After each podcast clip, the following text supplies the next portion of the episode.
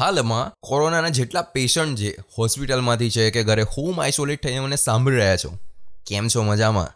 અરે જીત તમારી થવાની છે. સાંભળી રહ્યા છો યોગેશ પ્રજાપતિ ઓન એમેઝોન ગાના એનજીઓ સાવન. વાત કરીએ કોરોનાની. કોરોના આપણી સામે છે ને મિસ્ટર ઇન્ડિયા બનીને આવેલો છે. જેવું ધ્યાન ગયું, એવી સજા મળી ગઈ. પણ સજા કેવી મળે ખબર તમને? તમે પાછા ધ્યાન રાખો ને, તો એ સજામાંથી મુક્ત થઈ જાઓ. એવી સજા આપે છે આપણને. તો શું કરવાનું છે? માસ્ક, સેનેટાઈઝર, દવાઓ, જે પણ કંઈક ડૉક્ટર પ્રિસ્ક્રિપ્શન આપે છે ને, એનું આપણે પાલન કરવાનું છે. બીજી મહત્ત્વની વાત છે કે ન્યૂઝ ચેનલ્સ આપણી આજુબાજુ જે ન્યૂઝ વારંવાર જે આપણને મોકલવામાં આવે છે, ઘણા બધા ન્યૂઝ તો એવા હોય છે કે જે જોઈને માણસને કોરોના ના હોય ને તો પણ કોરોના થઈ જાય. તો શું કામ યાર તમે એવા ન્યૂઝ જોવો છો કે જેથી તમારું પોતાનું મગજ ખરાબ થાય? અને ત્રીજી વસ્તુ છે આપણી આજુબાજુના માણસો. આપણી આજુબાજુ ઘણા બધા એવા માણસો હોય છે કે જે નેગેટિવ વાઇબ્સ ફેલાવવાના એક્સપર્ટ હોય છે. જેને કહેવાય ને કે નવરાઓ.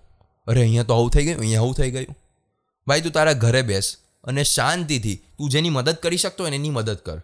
ખોટા ખોટા વોટ્સએપ યુનિવર્સિટીમાં આવેલા મેસેજીસ ફોરવર્ડ થયેલા મેસેજીસની ન્યૂઝ આપવા આવે. સમાચારની ચેનલોમાંથી જોઈ જોઈને અડધા પચાસ ટકા પોતાના ભેરવેલી વાતો અને પચાસ ટકા ન્યૂઝની વાતો લઈને આવી જાય. એવા ત્રણ નંબરના નવરા લોકોથી દૂર રહો.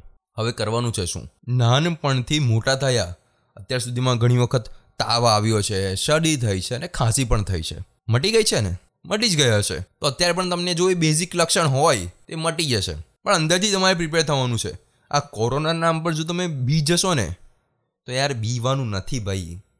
ખબર છે તમે વારંવાર દસ કલાક સુધી જો ટીવી જુઓ ને, તો તમને આંખો દુખવા લાગે. એવી આંખો પણ ઘણાને દુખતી હશે.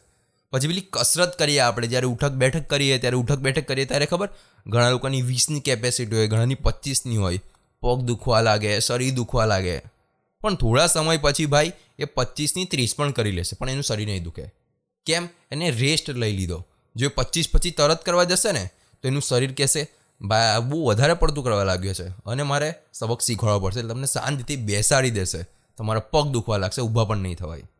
પણ જો તમે પચીસ પછી આરામ કરી લીધો, તો તમે પચીસની ત્રીસ કરશો. તો એ જ રીતે જ્યારે અત્યારે હાલમાં તમારું શરીર દુખે છે, આંખો દુખે છે, તાવ આવે છે, શરદી, ખાંસી, જે પણ કંઈક થઈ રહ્યું છે દવા લેશો તો બધું મટી જશે. ખાલી મગજમાં જે ખોટા વિચારો ભરવાવાળા છે, જે વધારાના જે ફેક ન્યૂઝ છે, એનાથી જો તમે દૂર રહેશો ને, તો તમે સો ટકા સારા થઈ જશો. તમારે કોઈ ચિંતા કરવાની જરૂર નથી. તમારી આજુબાજુ, અરે, હજારો લોકો બેઠા છે. ઘણા લોકો તમને સારા સારી વાત કરશે તો એને મગજમાં ઉતારો. અમુક કહેવત છે આપણી જૂની કે જેવું અન્ન, એવું મન. એટલે કે જેવું તમે ખાઓ, એવું તમે વિચારો એવી ઘણી બધી કહેવતો છે. તો તમારા વિચારોથી પણ તમારું શરીર મજબૂત થાય છે.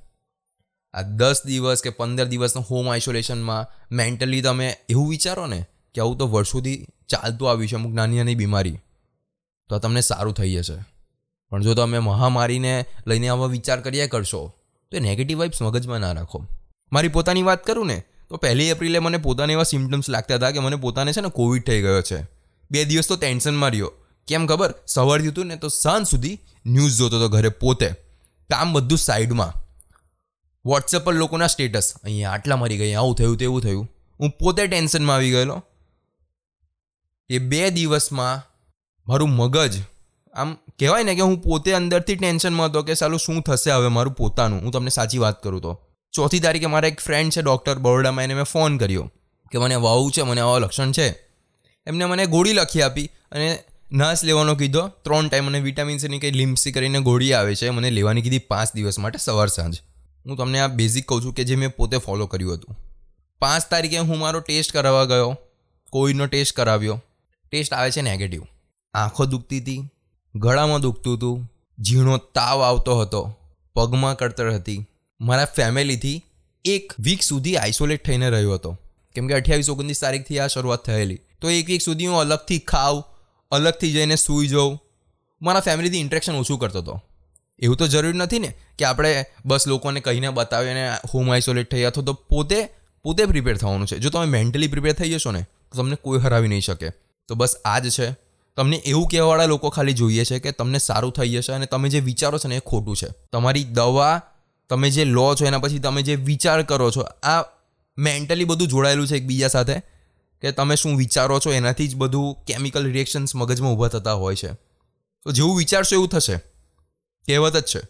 તો સારું વિચારો અને હા, જેટલા પણ સાંભળી રહ્યા છે, તમને કોવિડ નથી થવાનો અને નય જ થાય.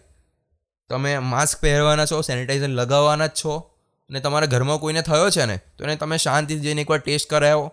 જો શરૂઆત હોય, તો એક રૂમમાં રાખો. એને કહો કે, ભાઈ, તારે એક વીક આટલું આટલું કરવાનું છે, તને મટી જશે અને મટી જ જવાનું છે. શું કામ યાર તમે માણસને બીવડાવો છો? બસ આ જ છે. સમર્થવ દિલ્હીમાં તો વિથ યોગેશ પ્રજાપતિ. અને જો તમને લાગતું હોય ને કે સૌલા મગજ આવું થાય છે, તો તમે ઇન્સ્ટાગ્રામ પર અથવા ટ્વિટર પર મેસેજ કરી શકો છો એટ આઈ યોગેશ રાઇટર અને ફેસબુક પર પણ તમે મેસેજ કરી શકો છો. તો બસ આજની દિલ્હી વાતોમાં આટલું જ છે. ખુશ રહો અને મગજને સ્વસ્થ રાખો. નક્કામાં ફાલતુ મેસેજથી દૂર રહો. Thank you so much